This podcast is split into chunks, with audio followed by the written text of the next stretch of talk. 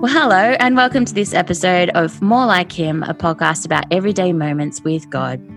Today, I am talking with my fabulous friend, Geoff McNab. Geoff is a fabulously funny and friendly and kind and so generous man who we've had the privilege of knowing since we were at church with him and his wife, Megan, at Toongabbie Anglican. Uh, Geoff uh, very quickly offered to be the manager of my dimples because he thought they were fabulous. And that's always been a great joy to have someone who appreciates these little potholes on my face. He is also a wonderful friend to my husband, and it's such a joy to see the way he cares for and nurtures my husband in a way that a friend can do and a wife sometimes cannot. He is a great teacher, he is a great observer.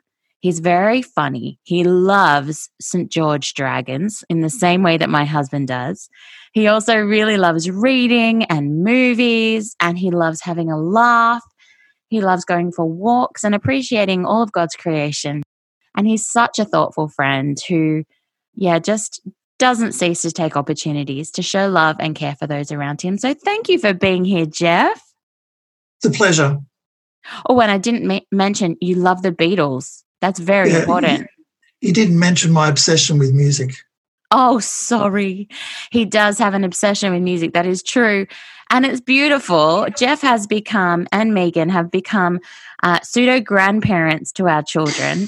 And it's just a real treasure. My kids know and love these two people so much. And they know when they wear the Beatles t shirt, it's their Geoff shirt because Geoff is the Beatles man. it's great. So, Very Geoff, cool. we could keep talking about all the ways that we love you and all the things we share in common. But we're here to be able to share part of your journey in your relationship with God. So, can you start with how did you actually come to know who Jesus was?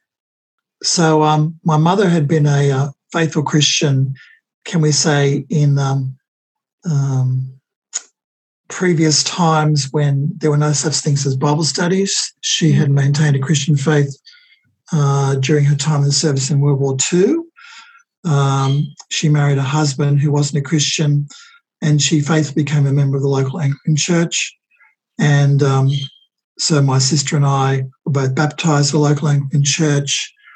I went through Sunday school, looking back in very rich times with lots of children attending where I heard the gospel.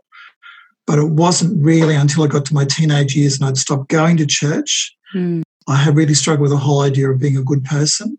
And that was the overwhelming message I was getting from uh, my church. That was very difficult as a teenager. I returned to church and found myself in a fellowship group. There was a lot of love and joy.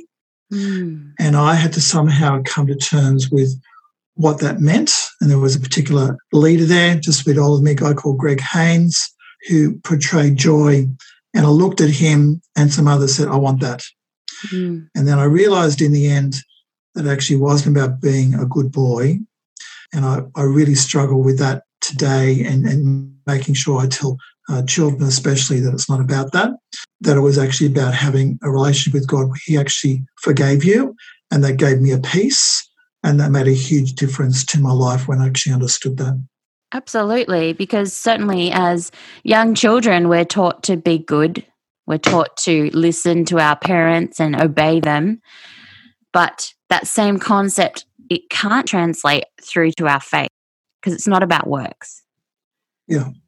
Yeah. I think that's especially difficult in teenage years when you are uh, really valuing friendships and being a good person actually excludes you. Mm. And there's nothing worse as a teenager than being excluded. And somehow you've got to work out what a faith looks like in that situation. So, what was the thing in that process then that needed to change in you for you to live as a Christian? I needed to put away, I think, the profound message that I'd received about being a good boy. Yeah. And I needed to understand there was a God out there who actually forgave me. And the word grace, and that word grace has come through time and time again when I've seen God be gracious to people. I'm in a church at the moment where one of the phrases I hear a lot is God is the God of second chances. Mm. And no mm. matter how many times you stuff up, He's there. I see that again and again. That's amazing. It's a great phrase. God is a God. That's a great phrase, isn't it? It is. It really is. Okay, so how has this change then affected your life as a whole as you've come to understand grace and, yeah, not needing to pursue being good? Yeah. So the next profound step for me was coming under the ministry of L'Abri. I was in an Anglican church where I heard uh, passages preached every Sunday, but that wasn't really enough. Mm. And in my um, late teens, early 20s, my sister was quite interested in L'Abri. She had gone to Swiss L'Abri, and I started reading books by Francis Schaeffer and Jerram Barrs and other people associated with L'Abri. And I was actually studying science at the time, and I needed to find some sort of a parallel universe between being a Christian and seeing the world for what it was. I had all these facts and things put in front of me, and I had the wonder of the human body. And how does this all come about?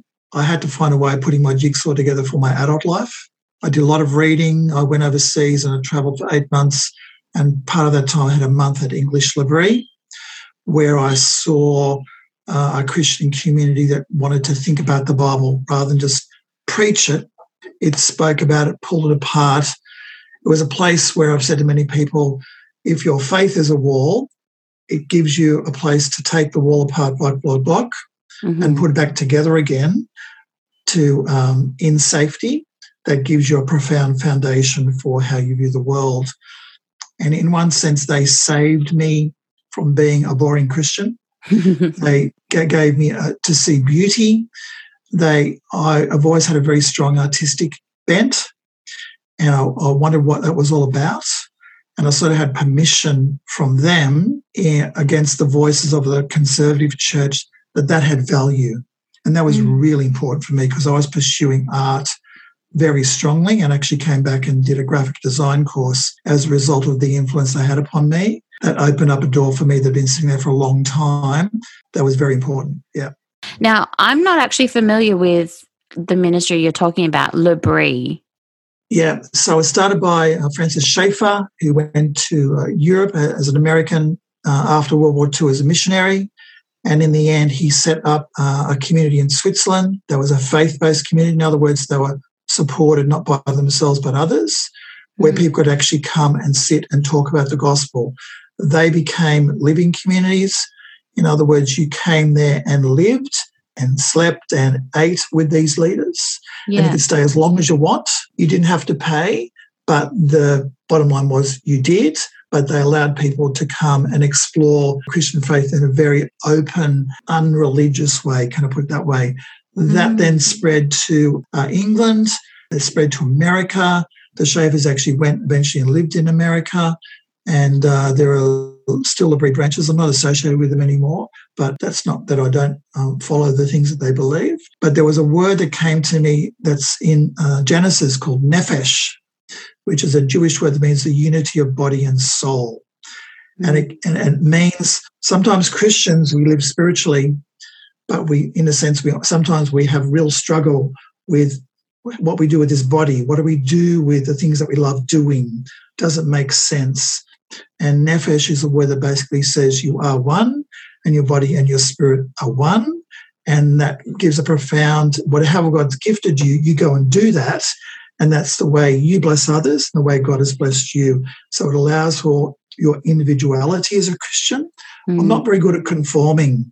uh, I'm not very good at being straight down the line. I like to zigzag, and that can create problems, particularly in a conservative church. And so I've had to live with that as front and center in my uh, view of life to help me to maintain my uh, strength as a person. Wow. I mean, I.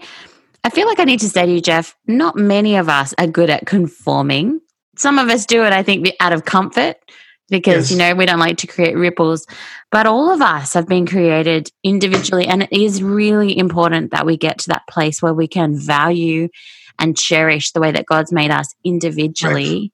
Correct. Correct. And to use those gifts for the good of the whole church. Correct. But, yeah. How have you seen God work through uh, this particular part of your life and use you as you've gone through your life? I've rubbed shoulders with non Christians. Mm. I've had the joy of talking to people about passions it's created a link to the outside world. I'll just say sometimes churches and Christians are very good at communing with themselves. Mm. And we have to learn to speak into our world.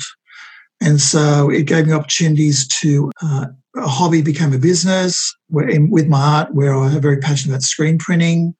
And I started a business where I was selling t shirts back in the 80s, where you had stuff all over your t shirts. Amazing. Which I, have been told now by the young generation they're called loud t shirts. right? And I continue to wear loud t shirts. Indeed. So uh, I'm a bit, bit of a bit of a rebel there. It's about speaking into the world and that's one of those things Schaeffer finds very strongly. You speak into the world with logic and with a faith, and those two uh, should be as one.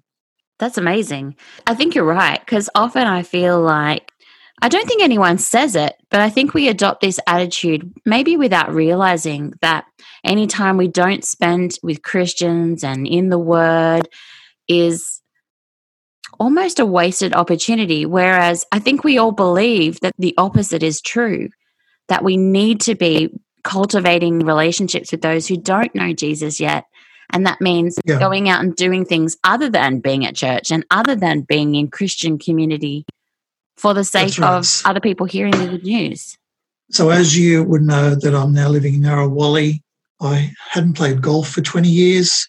And I now find myself, having played golf initially with some men from church, I'm actually playing uh, golf with two non-Christian men. Amazing. And they have very inter- they have very interesting stories.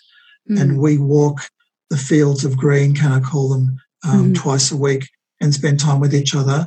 And I couldn't do that in any other way with with non-Christian men. And we just walk shoulder to shoulder and share our lives together, and our bad shots together, and our good shots together and it's a way of actually getting to know. I, I, I see that as a, a, ministry. They don't know that. They yeah. don't know that I pray for them. They don't know for whatever reason God's put us together, but I'm there to walk that course with them because I know that that's really important. Yeah. Yeah, we were talking uh, this week. I was at my staff team retreat, and there was a moment where we were talking about the difference between men and their valuable relationships and how they relate to each other and women. And the thing that we were talking about in relation to men is they need parallel time. So they need to be doing something and yeah. talking to each other, not just sitting yes. down at a coffee table and having intense yes. conversation. Yes. Men men can be very good at dominating conversations with very boring details. and it relaxes when you're doing something. Is that what you mean? Yeah. Also, one of the gentlemen I play with, we now have a common uh, life in that we can actually laugh about the same thing together. And that's that was there was a very interesting moment. We actually went out to the club together, my wife and I, and his wife and I, and we had something common to laugh about, and that was a very interesting moment for us. That's great. Yeah, those common yeah. moments are very important. Yeah, so I don't know where that's going to go, but I know that I'm supposed to be there, and I'm not playing golf with Christian men. I'm playing golf with non-Christian men. Yeah. Yeah, which doesn't mean you can't play with Christian men, but it's important no. that yeah, you no, take I, that opportunity. I actually said, I actually said that, that I actually need to do that. Yeah, yeah. definitely. Yeah. yeah. Geoff, what's your greatest joy in being a Christian? Oh, um, seeing, I, I, would say right now it actually is teaching SRE. Mm. Um, my mum imbued in me a real passion for looking after the children. And I didn't have that in me. The seed was sowed, but that didn't really come to life until I became a teacher, uh, which was when I was uh, in my early 40s. And something came alive, and I go back and see my mum's joy in looking after and, and being with children, making them laugh. Mm. And a mm. part of me uh, that had been dormant came to life and is still with me today. And I see that as um, that ministry. So I was a teacher, as you know, for uh, uh 20 years. Mm. And I started picked up SRE, uh, scripture teaching, uh, three years ago, once I finished full time work. And I, I, love working with children, how God's wired me. Mm. And I, had you said to me when I was 25, you're going to work with kids, I'd say, no, I'm not. And he said, you're you going to be a teacher? I said, No, I'm not going to be a teacher. Through a series of events, a part of me that was wired for that, he said, Now it's time. Mm. And um, the greatest joy is actually walking into my local public school and teaching year five to SRE and seeing their questions and seeing their faces and interacting with them. Yeah. Mm, that's amazing. Do you have a favorite verse or phrase that you uh, carry with you in good times and bad? All right. So when I um, left my first school, they gave me a um, one of the parents gave me something, and I've got it actually on my desk. I'm just holding it. said, For I know the plans I have for you, plans to give you hope and a future. Now, I don't necessarily have that on my mind all the time, but that's been sitting with me since it was given to me. Mm. And then, Uh, as I said, we've come down here to Narrawallee, moved away from full time work, and I was doing a Bible study four months before we left. And the Bible study was four years old by Scripture Union called Encounter with God. And It was about Joshua. And the phrases were You're going to a new land, you're leaving your old home, and you're going to have to be strong and courageous. And I said to Megan, We're going. Yeah. And it was interesting that he knew all that time when that thing was written four years ago, and I read it four years later, but he knew exactly what was going on. Yeah. yeah. It's so incredibly profound, those moments where you see God pull some of the strings together. And He shows you, in His kindness, a glimpse of what He's been doing the whole time. Yes. For, for us to move from Sydney to Narrawallee, there are a thousand strings. Mm. And even when we came to Mar- Narrawallee, um, there are a thousand strings for us as we we're building a new home to see Him as being the God of details. Mm. And sometimes I'm in awe of that. Sometimes I take it for granted, other times you know, you, you stress and worry. But we've had this profound journey of moving from one community to another, and we've fallen on our feet, and that's to do with God. Yeah. If you were going to give one piece of encouragement to someone who doesn't know Jesus, what would it be? So I'm teaching um, Genesis at the moment in SRE, and I love teaching it because it, it says to a non Christian, look around look at the designs in the world. Yeah. We are not an accident, we're a design. Mm. Look for the creator and then keep on looking. That's what I'd say. Because, uh, you know, Romans says we are, it's the word, we're without excuse. Because mm. by what we see, we are convicted that there's a creator behind all of this. Mm. Um, that's what I'd say. That's a great piece of advice. I think that's really helpful. How would you say that God has been working in you to make you more like Him? Wow. The whole journey of moving from Sydney to, to where we are now has been about that. My wife and I have both been tested incredibly with being patient, with trusting Him. We've had moments of explosions where we've been very angry, and we've learned a lot about what it means to be in the middle of a storm and to seek Him in the middle of that storm. Mm. Um, and in that process, he's taken us to meet other people. And we've heard other stories about the way God deals with people in their lives that come to a Holy Brain community and start it again, which you know about yourself. Indeed. And it's when you touch lives with other people and you see God at work. I think the most encouraging thing for me is seeing God at work in other people's lives and hearing their own testimony. That's profound. It is profound, you're right. And especially in those moments where you know that you're being really stretched in your ability to show patience and grace and to keep trusting God is in control and He's got it and this is going to be good. It's yeah. so encouraging to talk to other Christians. It is. Yeah. It is. Absolutely. Absolutely. Absolutely. Yeah. And, you know, through all of that, isn't it amazing that you can sit there and say that you and Megan are happily confident that this is where God wants you right now. Yeah. Yeah. And that, we, we no turning back. Yeah. Yeah. No yeah. turning back. And you can see how God's pulled the strings together. You can yeah. see how He's leading you in new ministries like golf, you're picking up again. like, I don't think you knew that that was going to be something you'd take up again. Uh, I'd had golf clubs in my garage for over 20 years because I played other sports, brought them with me. And Megan said, What are you doing that for? And um, not only am I playing golf, but I have new golf clubs too. So that's very nice. Still playing terribly badly at times, but uh, yeah. no, there's a reason for me to be there on the golf course. Yeah. Well, if you're listening now, I hope you can think about some ways that maybe before you haven't considered how God might be using it for his bigger picture plans for his creation and his people. Maybe there's something you've been not kind of giving yourself space to do and lean into, a creative pursuit or something that you're really passionate about. And having listened to Geoff's testimony of how God's used it in his life, maybe you're feeling like it might be something you're ready and keen to get back into and just see how God will use it.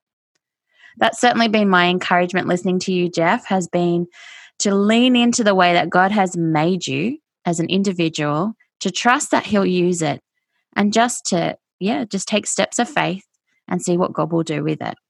The other thing I would say is God is a God of seasons. Part of my journey out of a career that I wasn't enjoying into the career that became teaching, a 10 year wait. And mm-hmm. I've mm. said to people, God can be a God of decades. And for us, that's like, oh, no, no, I'm not waiting 10 years to get an answer to this prayer. Yeah. But when you're as old as I am, having seen the dinosaurs on black and white TV, um, you can talk about God being the God of decades. Yeah. And, but we're not very good as Westerners with waiting for that period of time. Mm. But I look back and see that God was dealing with me over many, many years and preparing me for the ministry of teaching in ways that I didn't know. I'm sure we can all think of something that we used to do and enjoy, but we just don't have space for it in our life at the moment. And who Correct. knows? It could be something that God will bring us an opportunity to do again. That's and, right. Um, I'm really encouraged to think that, yeah, that could be something that God could be orchestrating. In fact, He will be orchestrating in His beautiful weaving of our lives and how He positions us for such a time as this. It's that Esther thing, isn't it? For such yes. a time as this, I have brought That's you right. here. Those, those, those moments. Yeah. yeah. And why you meet those people in those places. Francis Schaeffer had a lovely phrase, and he said, No little people and no little places. Yeah. Well, thank you so much for chatting with me this morning, Geoff. I It's okay. Yeah, I've so appreciated an insight into more of your Christian journey. And I feel very privileged to be able to continue to learn from you and with you. I hope that as you've been listening today, that you've been encouraged to um, and learned some things, gained some insights, I'm sure, into a very interesting and very not boring man's life. I pray that you can see how God might be pulling threads together for you as well. And if you're not in a season where He's pulling things together, then I pray that you can be encouraged by the way you can see how God has done that for others and you can hold strong in the truth that God will do it for you too. Am I allowed to say one more thing? Of course. Jump in, Geoff. Right. You don't do a journey on your own. And there are lots of people, including my wife, have been involved in prompting me to do things. Uh, people, for example, prompting me to change schools in teaching, which was something I would never have done. And you don't live outside of a community. You mm-hmm. don't uh, fly solo. You do fly solo, but you fly solo with other people around you. Absolutely. Um, so the, the, the community, Christian community, and a Christian partner, for those that have them, they're part of that journey with you and often give you advice for choices and steps that you make. Couldn't have said it better. Cool. Well, until next time, take care.